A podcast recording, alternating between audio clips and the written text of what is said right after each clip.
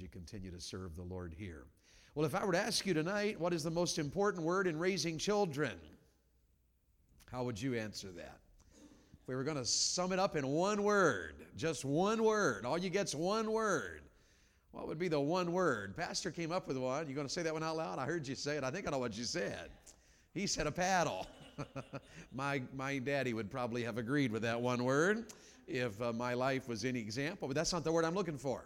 What word would you say? One word. What's the most important word in, uh, in raising children? You got any idea? What word would you throw out? What is it? I heard consistent. What else? Heard an example? Love?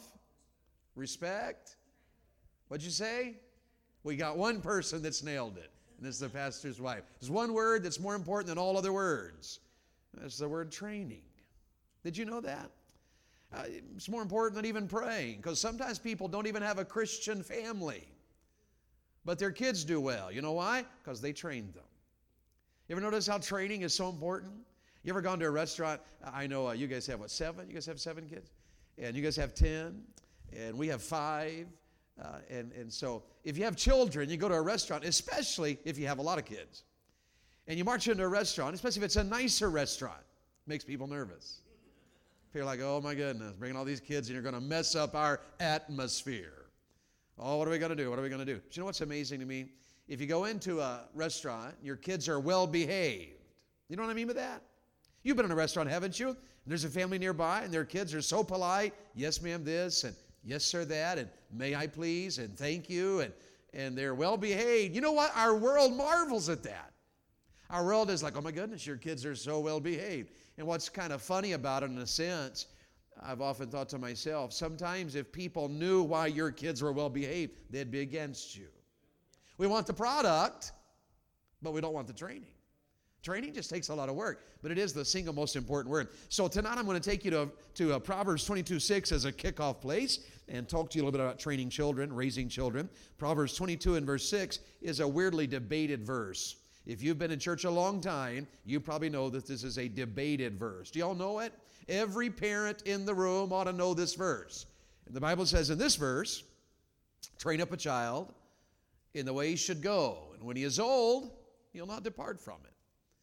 Simple verse, nothing fancy about it, nothing deep about it, and nothing hard to understand. He just says, train your children, it will impact their future. That's what he's trying to say here. Train up a child in the way he should go, and when he is old, he'll not depart from it. Have, have you, are you aware of the fact this is debated? Are you aware of that? This is a tough verse. And I've heard, I've heard all kinds of statements. One guy says, uh, heard one guy preach, and he said, Now I want to tell you something about that verse. He said, doesn't work for everybody. Well, that's a weird thing to say if you're a Baptist preacher. Heard one guy say, Well, no, you said some people say this is a promise. If you train your children, they'll go in the right direction. But really, he said it's not a promise. He said it's a probability. The Proverbs are probabilities.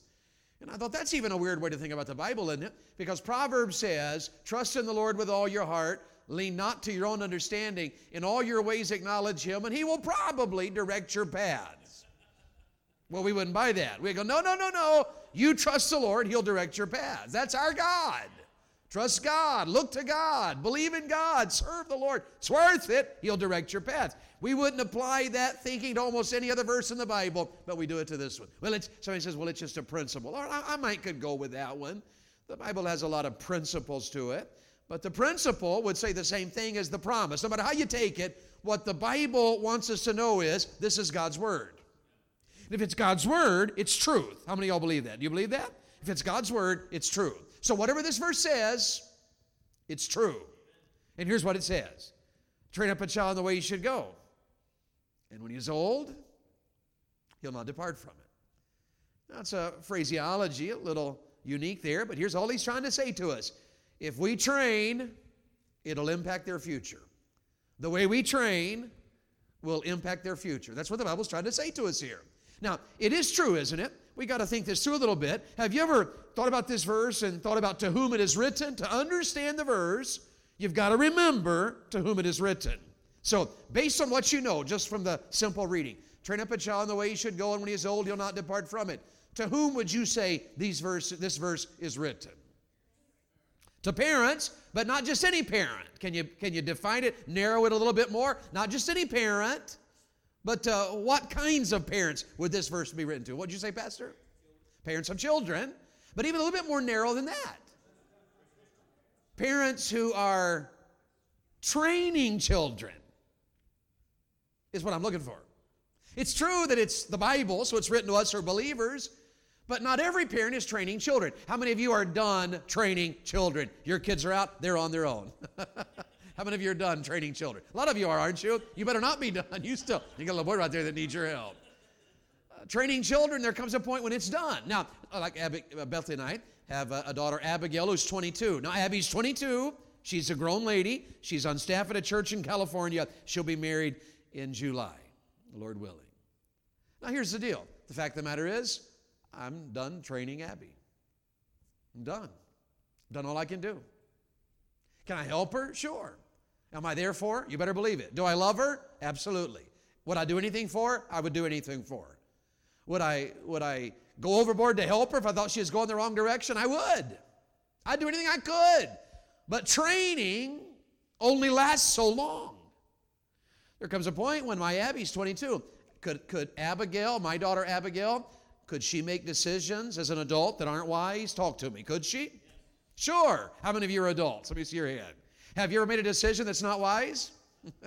so, see, anybody can, but I'm responsible. Here's my Jacob. He's 15 years old. And as a dad, Bethany and I, as, as mom and dad, have a God given responsibility to be training that young man because someday he's going to be on his own as an adult. And here's my charity I got a trainer. The key word tonight is training. Who's this verse written to? Parents who are training children. So, mom and dad, if you're training kids tonight, be encouraged. Here's your verse.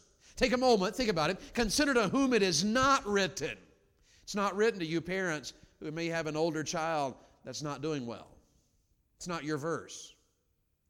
Sometimes we undermine this verse because we say, well, see, there it doesn't work because they took them to church and they raised them in church and they went to the devil. That's no way to look at this verse. This verse doesn't answer that question. There are other verses that answers that scenario, but not this verse. Don't undermine this verse because somebody has an adult child that isn't doing well. Don't undermine this verse. This verse is my verse. I'm raising children. And the Bible says, as a daddy, I got to be training because my training will have an impact in their future. This is not written to parents whose older children may not be, be doing well. And so then let's just consider what it says, okay? Let's just take it apart. Nobody but us. Let's consider what it says. What's the first word in Proverbs 22, verse 6? Train. That's a simple word. So the first thing I want you to think about is this word train. All right, train. Think about it. To train is to dedicate or to aim, uh, to fence in, to push in the right direction. Psalm 127, verse 3 says this As arrows are in the hand of a mighty man, so are children of the youth. Get the picture. Here's a mighty man. He's got a bow, puts an arrow in there, and he pulls the arrow and the bow. He pulls the bow back, the arrow's there, and he aims it at the 12 on the clock on the back wall. And he releases it. Now, when the arrow is released, what do you expect it to do? Well, it may not hit the target, but you expect it to go in the direction it is aimed. It wouldn't make any sense at all, would it? If I sit on this platform tonight and I aimed at your clock on the back wall, I bet, uh, I bet the sound guys would duck, wouldn't they? And uh, so I pull it back and I aim and I release it. Wouldn't make any sense at all if that arrow came out and wandered around over here, went under the piano, went up through that light and came around the corner and wandered around over here and went under a few pews and circled around and eventually hit the back wall. Somebody'd say that that's not possible. No, it's not possible. What the Bible says is our children are like that. Uh, you and I are to do so well as moms and dads that the training we put into our children's life, when the time comes that we release them, they're no longer under my care. They're grown up now. They're going in the direction they ought to be going. That's what the verse is trying to say. And the Bible even gives us uh, one of the definitions of training is to build a fence. I was raised on a farm, and uh, we had black Angus beef cows. Anybody here like cows? I love steak, Pastor. Steak's good for you, Brother John. Steak. I love steak. And and I love black Angus. Somebody said to me one time, Do you eat venison? I said, Why? Praise God. We had steak. Why would you eat venison when you have steak? Now, here's what we do we'd sell a cow, we'd sell a bull, and uh, we had a chute, and it was fenced in. So, what you do is you drive that, you drive that bull or that heifer or that cow into that, that chute, and you get them over there, and they get in. They're fenced in. Every time that cow spooks, you know, doesn't want to go in the back of that trailer. Uh, she, she doesn't want to go in there. That heifer doesn't want to go in there. That bull doesn't want to go in the back of that trailer. That bull's going to try to go out of the chute there. And so here's what the bull does. Boy, he rams up against that wall. He's trying to get out of there, but he can't because there's a fence there. So he turns, boom, and he, boom, he can't. There's a fence there. And that's part of the definition of the word train. One of our God given responsibilities for those of us who are raising children is to put fences in our children's life because the enemy of their soul will do everything in his power to say, Come over here, come over here, go this direction, try this. So our children, our children are going to try to go that way. Oh, they can't. There's a fence there.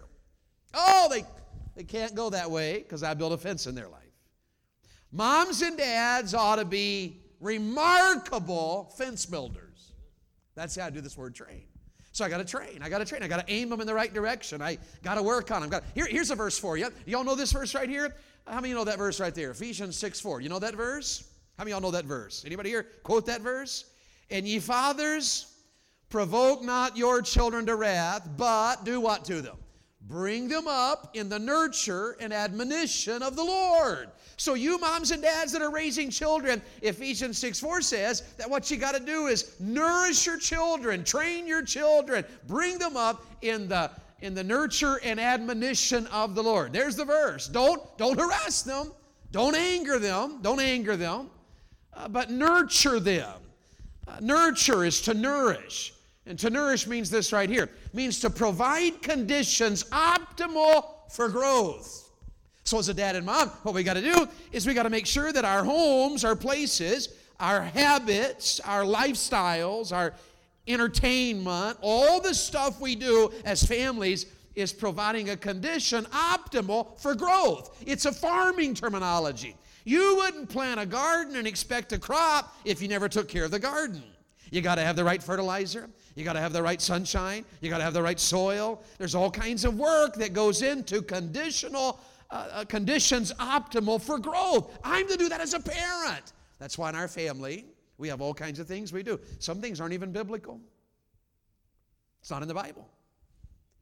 But as a parent, I'm like, you know what? We, we need to do this, I think, because it'll help our children grow and be the best they possibly can be. And we try to differentiate from that. I'll sometimes say to our kids, you know what? The Bible says we can't do that, and so we're not going to do it because the Bible says. And sometimes I'll say, you know what? We're not going to do that. The Bible doesn't mention that, and it's my choice, and someday you'll grow up and you may do it differently, but I'm daddy. My name is daddy. I am Sir Daddy. And since I get to choose, it's not biblical. This is what we're going to do. But see, I'm trying to, I'm trying to provide a condition optimal for their growth.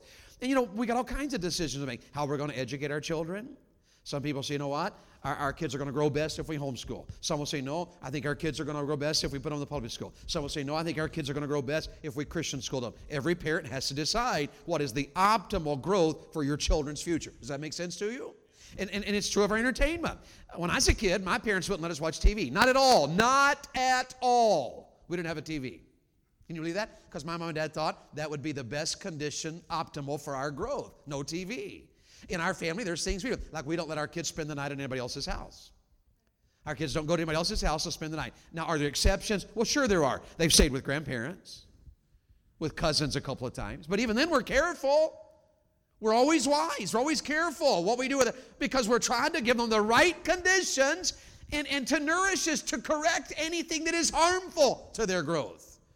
Uh, when you're raising a crop, and you're out in your field, if you've got a if you've got a weed taken over, you better deal with it, or it's going to destroy your crop. And a lot of times, as parents, we're so busy in this generation, the weeds are growing, and we know there's a weed there, and we know we ought to deal with it, but we're too stinking busy. We, we're just, our life is so frantic, and we don't have time to deal with the weeds. And next thing you know, they're 10 years old, and those weeds are a lot bigger. They'd have been a whole lot easier to handle when they were two. Now they're 10. And boy, we got a battle on our hands. And God wants us all along the way. So, so the best place is for you that have a baby tonight.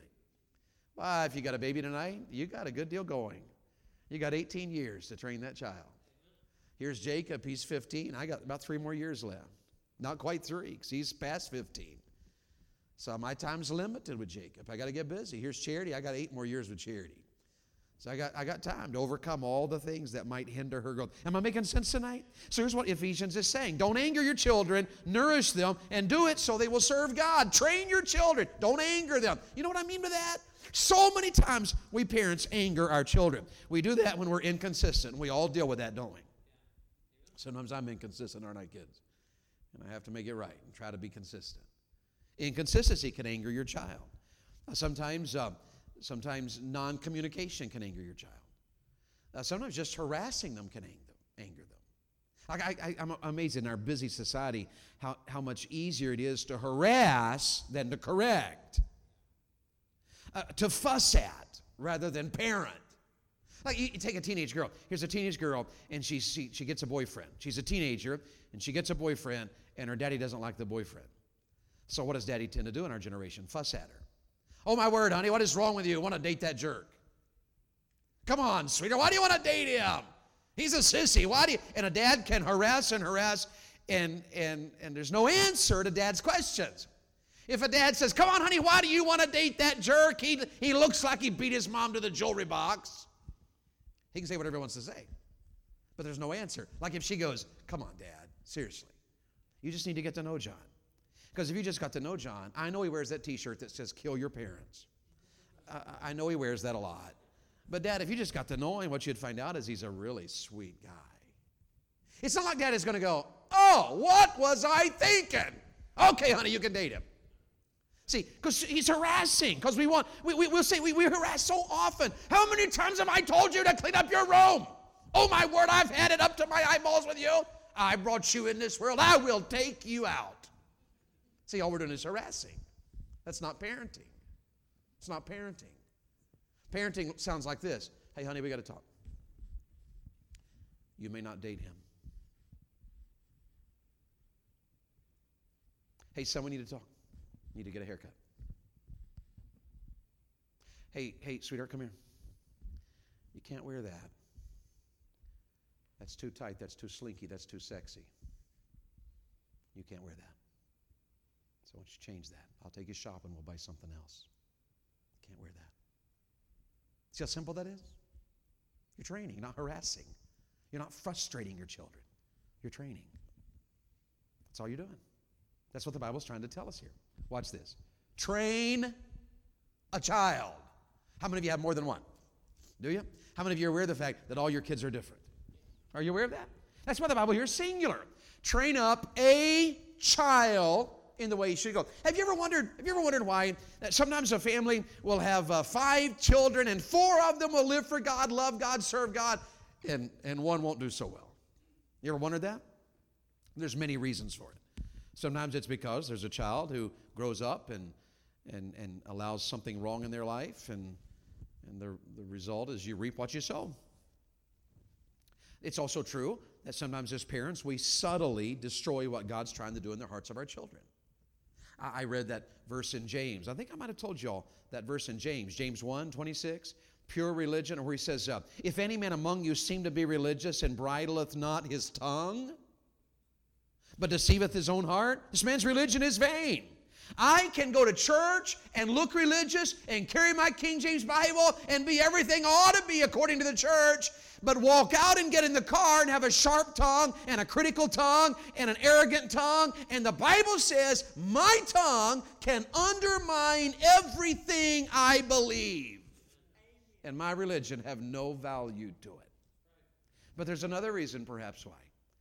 And this verse perhaps gives us a glimpse of it because our children are different. Sometimes, as parents, we feel very strongly about one thing and we're all over that child. My goodness, you're not going to do that, and i am not going to put up with that, and we're all over that child. But here's another child. They have a weakness in their life, but that weakness is not as big a deal to us as this weakness over here. And if we're not careful, we focus on one child and, and their weakness and let the other child and their weakness kind of just float along. And Beth and I have, to, have had to learn this. Abigail, for instance, is my 22 year old, and Josh is my 21 year old, and they're 14 months apart. And uh, it was great. I'm glad we did it that way. We didn't intend to do it that way. Josh was a surprise, but I'm glad we did it that way.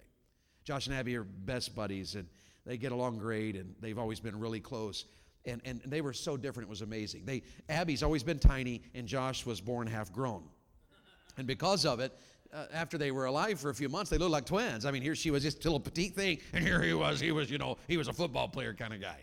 And, uh, and yet they were so different. Abby was industrious as the day is long. Pastor, she could work circles with any one of our kids. I'm telling you, that girl could get the job done.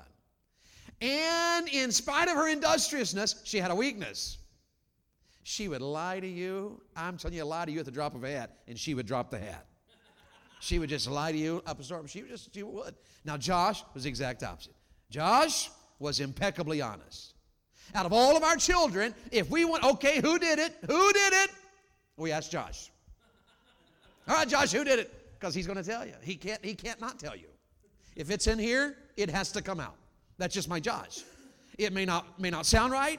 Probably you shouldn't have said it sometimes, but if it's in here, it comes out. He's just what you see is what you get. There's no malice, there's no critical spirit, there's no judgment. Just what's in here comes out his mouth. That's just how he is. So we'd ask Josh. He was impeccably honest, but he was also a little bit lazy. They were the exact opposite. She's industrious, but dishonest. He's honest, but somewhat lazy.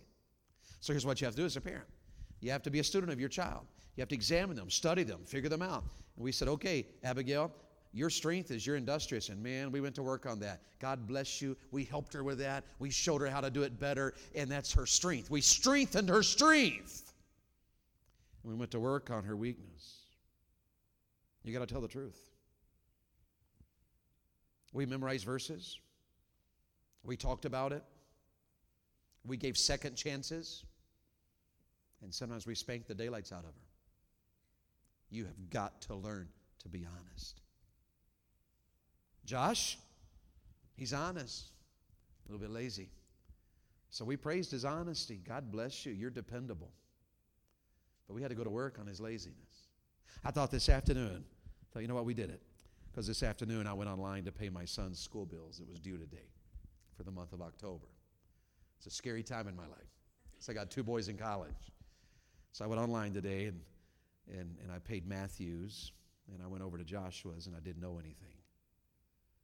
Because Joshua has worked so many hours in the last month that he paid his own school bill this month. Isn't that incredible? He was our lazy kid. But now he's the boss where he works. He's the supervisor guy. We overcame that weakness. His strength was kind of funny. He just tell the, he just say it. Just he just was honest. We were this one church years ago, Pennsylvania. Wish y'all could have been with us. It was the weirdest church I'd ever been to. And I'm not making that up. You ever been to a weird church? This was a weird church. The building was weird. Uh, the parking lot was weird. The town was weird. The people were just as, the services were weird. The way they ran the service, the people, the way they did the platform. What was even weirder was the way the platform was set up. I love things in, in order, parallel, order, balanced. Their, their old, it was an old building, and it had a, a, a, round railing. You know how this one's kind of angled? It had a round railing that came around the front between the platform and the audience. And you know, normally the pulpit is in the center. Not in this church. Had three rows of pews, just like yours, but the pulpit was right here. Nailed to the railing. You couldn't move it. I'm telling you, it drove me crazy all week. It's the weirdest church. Why would you? Why would you put the pulpit off center? My blood pressure was up. I had to go to counseling. This was a tough week for me. I'm just this was a tough week. So we had Sunday morning there, and it really was. I don't mean that to be mean. It just was. It was just the whole service. This is just weird. It was just the weird, the way they ran it, the way they did it. Sunday school, everything about it was like, what in the world? Why, why are you doing it this way? And so the pastor takes us out to eat after Sunday morning. After the morning service, we're sitting at this restaurant, this big round table, and the pastor says to my son, to my children, Hey, kids, he said, what's the weirdest church you guys ever been to? And I wish I were making this up. My Joshua did not miss a beat. He goes, Yours. I was like, You gotta be kidding me. And so I was like, Oh my soul. And I'm thinking, What am I gonna do now? You know, he's too far to kick under the table. But if I'd have kicked him under the table, he'd have been like, Dad, why are you kicking me under the table? Such as how he is. And the pastor, I, I, I was frantic. What am I going to do? What am I going to do? The pastor made it worse. He goes, he said, That's funny. He said, No, really, what's the weirdest church you ever been to? Is it wrong to pray, God, please help my son to lie at least once in his life? Because he didn't disappoint us. What's the weirdest church? And he goes, No, yours, really. That's like, oh my word. There goes the offering. Um, there goes uh, invited back to this church. And I was doing damage control. I was like, man, he's a comedian, and he, you know, praise God. And I'll never forget that. Though here's the whole point. The whole point is that every child you have is different. Let me ask you a question, moms and dads. Pick one of your children. Do you know their strengths? And are you, as a parent, strengthening their God given strengths so that all the days of their life they'll use them for God? And on the other hand, fair question here do you know their weaknesses? And are you, as a parent, working to correct their weaknesses so that they're not damaged by their weaknesses all the days of their life? Have you ever met somebody that has a weakness in their life and they're grown up now, but it's a damage to them? I don't mean this to be mean, but there's a guy I know in our area in Florida, and we just put a roof on our house. And the man putting the roof on our house hired this guy. He needs help, he needs some work. He hired him. He hired him to come pick up the shingles and the nails. And I, I, I can't watch him. I can't do it. I can't watch him. Because he, he, can't, he can't do it. He'd get down on his knees and he'd pick up a few things here and go and dump it in the dumpster. Then he'd move five feet down and skip this section here, and he hadn't even finished the section he was. And he drove my wife crazy. She couldn't watch me. I had to pull the blinds. She can't watch this guy. You know what's amazing is here's a man that's a grown man who has a weakness in his life that he never defeated. Moms and dads, any adult can take steps to change things in their life. God is a God of new beginnings. Did you know that? You may be 45 years old and things a mess in your life. There's a powerful God who forgives and leads and directs and help you get on the right path. Thank God for grace. Can I get an amen for that? But God's plan is that moms and dads take care of that. That as moms and dads, we help our children to correct their weaknesses. That's why he says, train up a child. Now, I got to close here in just a second. Train up a child in the way he should go, she should go. How many of you agree there's a right way and a wrong way? Do you agree with that?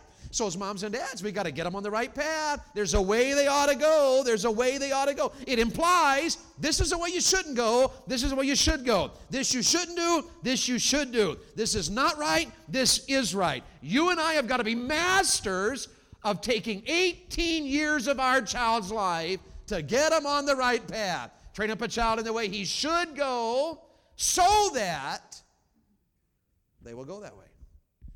That's the whole point of this verse. Does it work? You tell me. Does it work? You tell me. Does it work?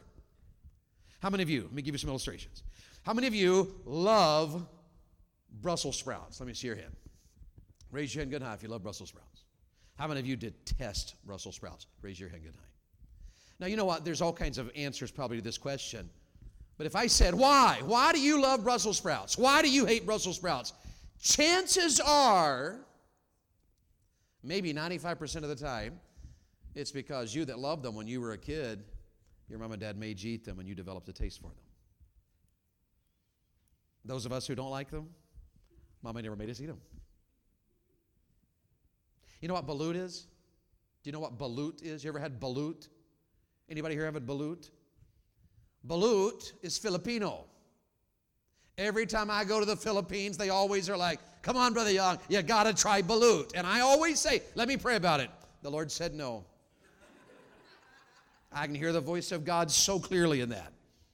No. You know what balut is? It's a goose egg about that big.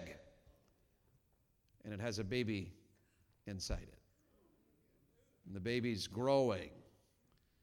And they take that and boil it. And you eat the whole thing. Hand it to you. Eat it. Crunch it. Chew it up. Feathers, beak, the whole. They love it. Now, how many of you agree this is absolutely mind boggling? You would eat that? Yes, they do, and they love it. Now, why would you love balut? Here's the word trained.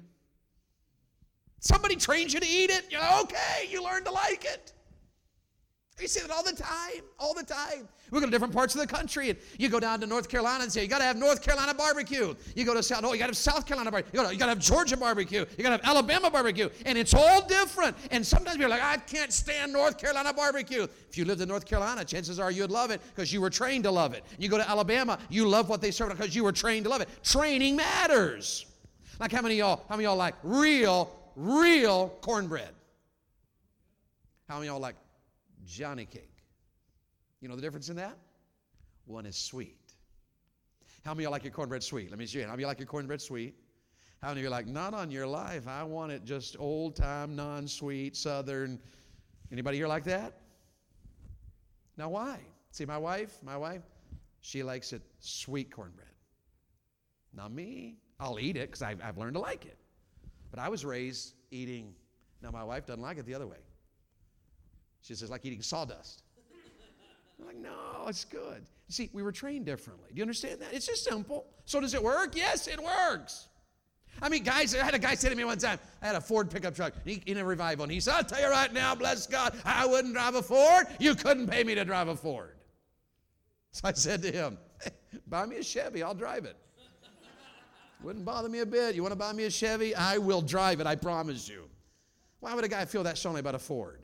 Probably because he had a dad who said, Man, I'm telling you, we're Ford people. Don't you dare drive a Chevy. We are Ford people. Isn't it amazing how it works? It works. It works. It does. It works. Training works. Training effect. I, I mean, you, you, meet kids that are like, roll tide, roll tide. Boy, we're Alabama roll tide football fans because they were trained. They had bad parents. sorry, sorry. Charity. She's a Roll Tide fan because her brother's rebellious and has convinced her that Roll Tide is the team. He just wants to win. That's his deal. But, but here's the point I'm making training works. And think about this, moms and dads. Don't you think if we could succeed in training a child to eat balut or training a child to eat Brussels sprouts, that by God's grace and God's help, we ought to be able to train a child to do things that are important? like this. And just look at it. Shouldn't we train our kids to obey? Evaluate them. By the way, don't allow anything to excuse you from training. I'm going to say something, and don't you be offended. I'm about to say something. Hear me out before you shut me off, okay? At least consider what I'm saying. I have parents say to me all the time, you know, our brother Young, that's good stuff, but it doesn't work for us. Our child has ADHD. Hear me out. Don't get offended. That, that, I understand what you're saying, but my, my son has ADD. Let me tell you something. Maybe he does. Maybe she does have ADHD. What should you do about it? Listen to me. Here's what you do about it train. That's the answer. You don't raise your, throw your hands up and go, okay, I can't train my son because he has ADHD. I can't expect him to do well and do right and pay attention and learn to obey. I can't do that because my son has ADHD or my son. List whatever, whatever. There's a mile long list today of all the things the world says your child is special, so you can't, you can't, you can't do that with your child. Listen, God's word works. If your child has ADHD, you have more work to do than those of us whose kids are not. But training still works. So your kid had ADHD, here's what you do you train them. Let me tell you something. If your kid has ADHD, you better train them. You know why? Because that child someday is going to be 25. And a child who's 25 with ADHD, who's never been trained, is a terror. And nobody wants their kids to be 25 and a terror. So when your kid is four years old and they have ADHD, what do you do? You train them to obey. You train them to obey. Is it going to be a little harder work for you? I think we had one son who had ADHD. Now, we never did the diagnosis thing because we, we just decided it didn't matter whether he does or not. He's going to do right or I'm going to kill him. We're going to go meet Jesus together. Now, I'm being a little silly. You understand that? I'm being silly there. Don't, don't misunderstand. Don't take this the wrong way. But I think he probably did. But Bethany and I said, you know what? He's going to learn to obey. So we prayed about it. We worked on him every day. And every day. And every day. and, and every year, it's hard work. But he's a grown man now. And he's a hard worker. He has character and integrity. And he was the star employee of his Chick fil A last year. His team, excuse me, his team set a record for getting the most people through drive through in one hour ever at that Chick fil A. I think it was 157 cars in one hour with no mistakes. That's moving on. Zoom, zoom, zoom. They were, they were, they were pouring on the chicken, let me tell you. But you know what? We could have sat back when he was two and three and four and said, oh, you know, he has ADHD. Let's put him on some medicine and hope for the best. But the Bible still works. So we said, let's train him. Train your kids to obey. Here's some verses. I didn't mean to jump ahead there. He that spareth his rod hateth his son, but he that loveth him chasteneth him betimes. When he's young, you got to train him. You got to sometimes spank. Not abusive.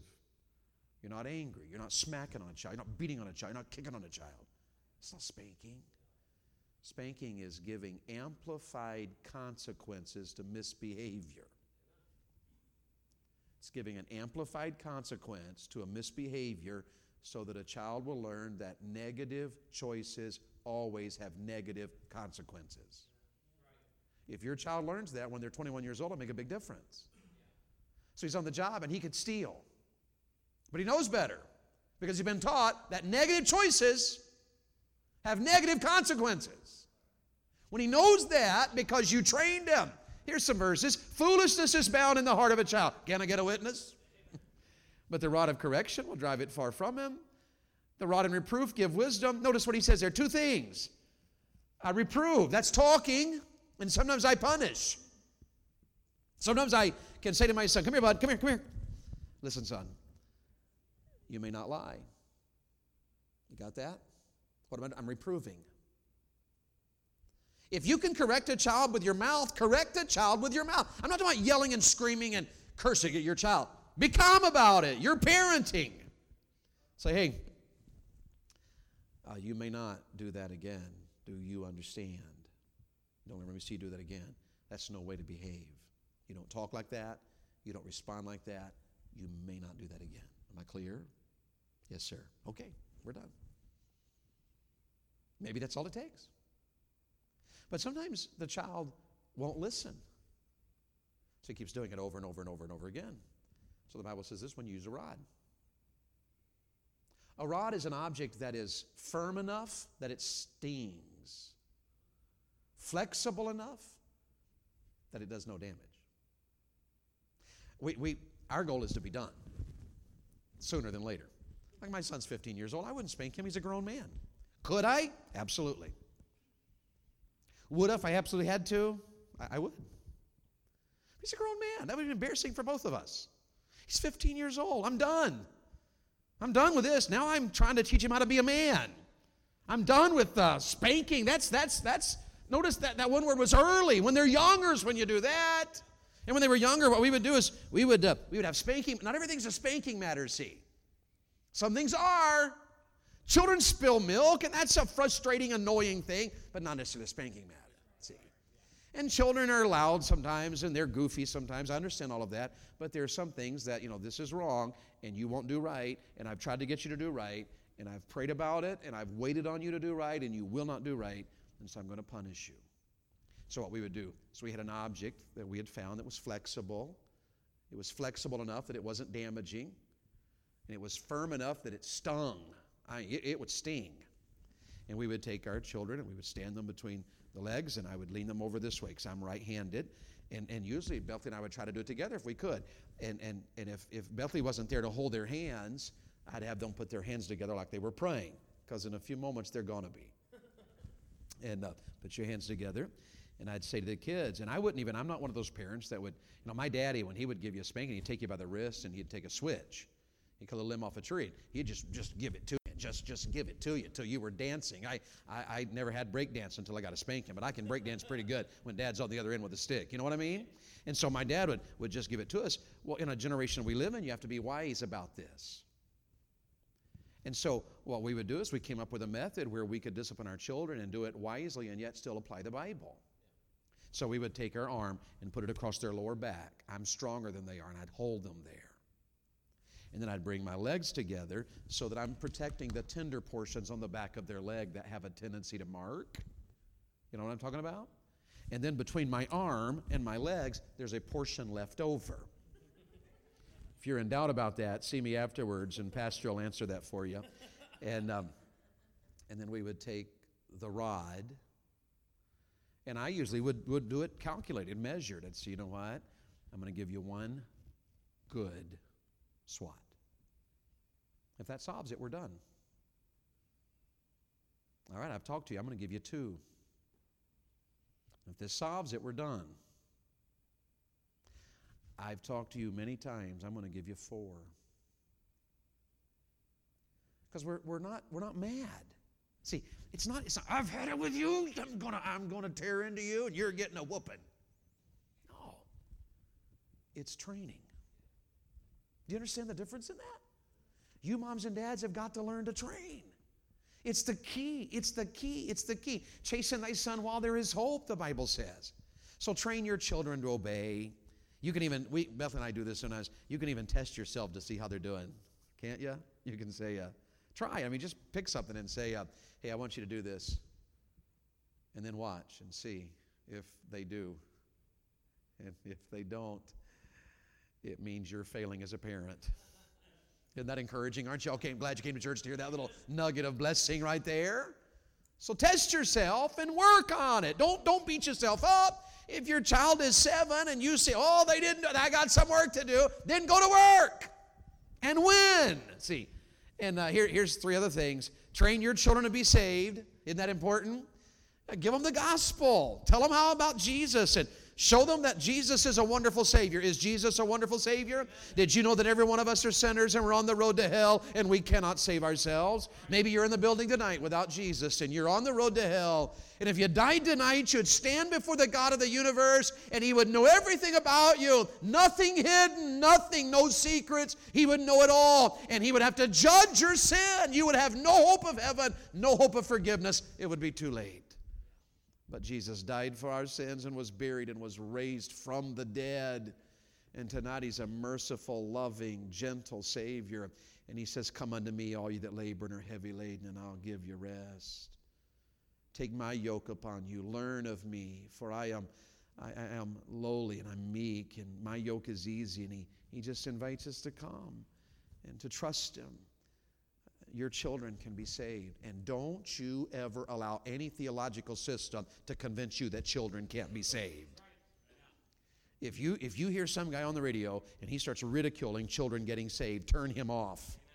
Children can be saved and should be saved, and if you'll train them, Charles Spurgeon, the Prince of Preachers, said in his book, Come Ye Children, that any child can be saved by the age of five if they're properly trained. And I believe that's true. I really do. Win them to Jesus. Train your children to be saved. Train your children to serve God. I say to our kids, bring your Bible. Bring your Bible to church. Bring your Bible. I, I, I don't want to make a bigger deal about this than I should because it's not right or wrong necessarily, but I, I encourage our kids to bring their Bible, not their iPad. And, and the reason being, the reason being is just practical. Uh, I have a Bible on here and I read it and I like it. Uh, well, the reason I like it is because I can see it. I can make it bigger. Whoop! Boy, there it is. There's the Word of God in my size right there. I like that. You know, my Bible right here, I even have to put my glasses on or stand back here so I can see it. I'm at that age. You know what I'm talking about? I love words on the screen. I'm not liberal, I just can see it. I, I love the hymns on the screen. I can see them. I love it. I'm for it. I believe in it. But I don't want my kids, because I've noticed so many times I'm preaching even to adults, you know, they'll open their their notes and it's on their Bible, and then they get a text. And next thing you know, they have no idea what's going on in the service. So this is a This is an iPad. This is a Bible. There's a difference in those two. This is a Bible, it's a book. And it's not, it's not wrong to have an iPad, and if, if you feel like God wants you to do that, there's nothing in the Bible that says, Thou shalt us not us readest the Bible on their iPadist. I know that, and you know that, but I'm trying to train my kids to serve God. So we, we say, Bring a Bible. We, we say, Sing. I want you to sing. Most nights I say to my kids, Have you had devotions yet? Today? Have you read your Bible today? All right, before you go to sleep, read a chapter in the Bible. Why we're training them to serve God. We go to church, it's our priority. Ball game on Sunday, we're not going because we're Christians and we serve God on Sunday. We, we go to church on Sunday. It's one of the reasons my kids worked at Chick fil A because Sundays they were closed. That was one of the big reasons. Never was an issue to us. They're closed on Sunday, so we can go to church. And, and we, we appreciated that about them. We loved that about them. Train your kids to serve God. And, and, and consider this, and I'll close. Train your children for success in life. What does it take to be successful in life? Well, you got to learn how to work hard, don't you? So train your kids to work. Your kids can do the laundry, make the beds, clean the house, wash the dishes, mow the yard. They can, they can split the wood, they can change the oil can, if you train them. They won't do it by, you know. Sometimes dads, I'm around dads like, ah, son of mine, he can't do nothing. He doesn't know how to, doesn't know how to change tire, doesn't know how to, doesn't know how to check the oil. Well, I don't be mean about it, but the reason I knew how to change a tire is because I had a daddy that said, son, come here, I'm to show you how to change a tire. The reason I know how to drive a tractor, I knew how to drive a tractor because my daddy said, I want to teach you how to tra- drive a tractor.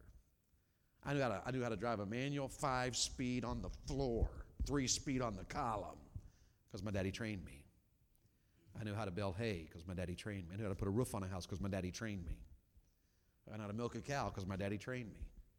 I knew how to feed the cows. I knew how to raise the garden because my daddy trained me. I, I, learned it. I learned how. Dad trained me.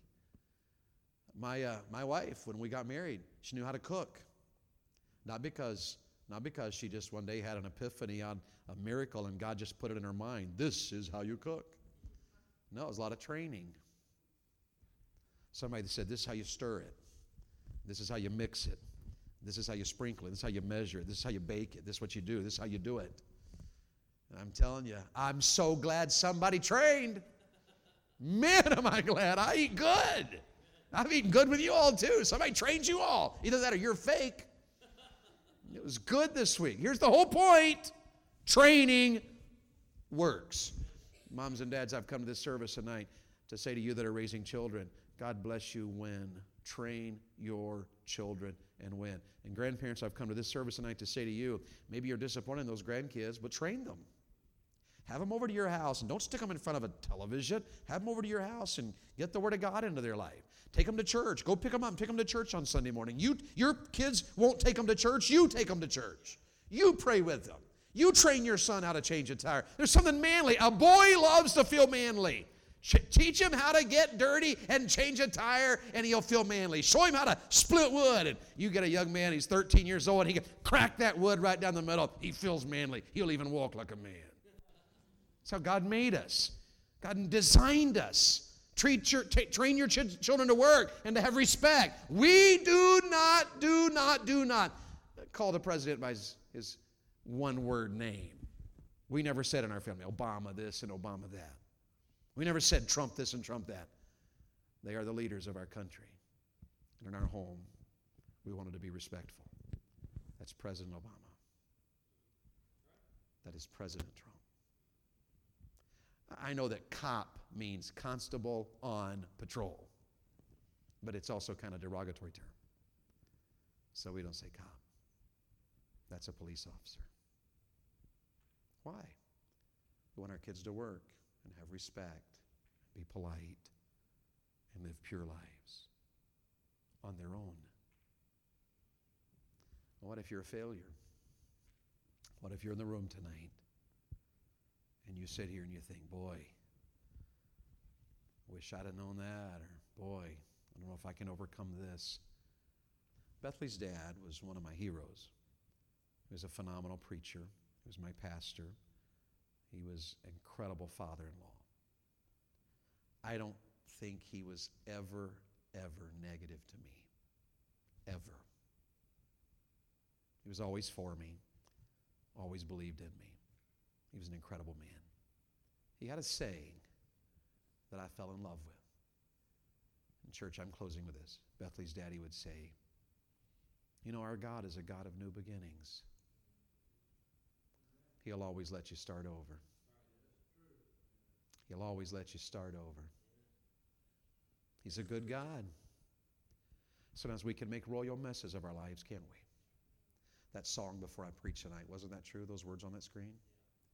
We can blow it. We can make royal messes of our lives. We can embarrass ourselves and our families. We can fail. But we have such an amazingly powerful and wonderful and loving Heavenly Father that He always lets you start over if you'll come to Him in repentance. You'll come to Him and make it right. You can start over, fresh, clean. See, yeah, but you don't know what I've done. Nope. But I know what He did. And He died for your sins, and He was buried, and He was raised from the dead. And He has victory over sin and hell and death and the grave. You could start fresh tonight. You could start over. You could start over. Maybe you're so far in, in, in, in the gutter of sin, there's no way I'll ever get out. You can get out by God's grace and God's help. If you'll run to Jesus, run to Jesus, run to Jesus. He's a wonderful Savior. He's able to forgive, He's able to give you a new start. You're a parent in the room, say, Man, I've blown it. Get on your knees and say, Lord, you know I failed. You know I could have done better, but I want to win. I, you got to help me start over. Yeah, they're 45. My son's 45 years old, but I'll pray for him every day. I'll love on him. I'll go talk to him. I'll spend time with him. I'll apologize if I have to. I want to see my son do well, and I will go to my grave pursuing godliness in my home. By God's grace and God's help, if you and I get there, we could have an old fashioned revival in the families of America, and it would turn this country upside down for Christ. May God help us to win. Have I made sense tonight? You guys have been a gracious audience. Does anybody in the room needs to be saved? Meet me right here. You want to know you're going to heaven, boys or girls? You don't know Jesus? Meet me here. I'll pray with you. Ma'am, sir, if you don't know you're saved, meet me right here and I'll pray with you. And I'll turn the mic off. I won't embarrass you. We'll pray together. You can get saved tonight. If you're a mom and dad tonight, get on your knees tonight and ask God to fill you with His Spirit and to help you to train your children. And make no excuses. Say, God, you got to help me to overcome errors and backgrounds and just help me, God. You grandparents, if you need to pray, get on your knees. Maybe you're just saved and far from God. Well, it's a revival service. Make a beeline for these steps and make an altar, and there will be a God in heaven who will meet you there, forgive you and cleanse you, and give you a brand new start. Father,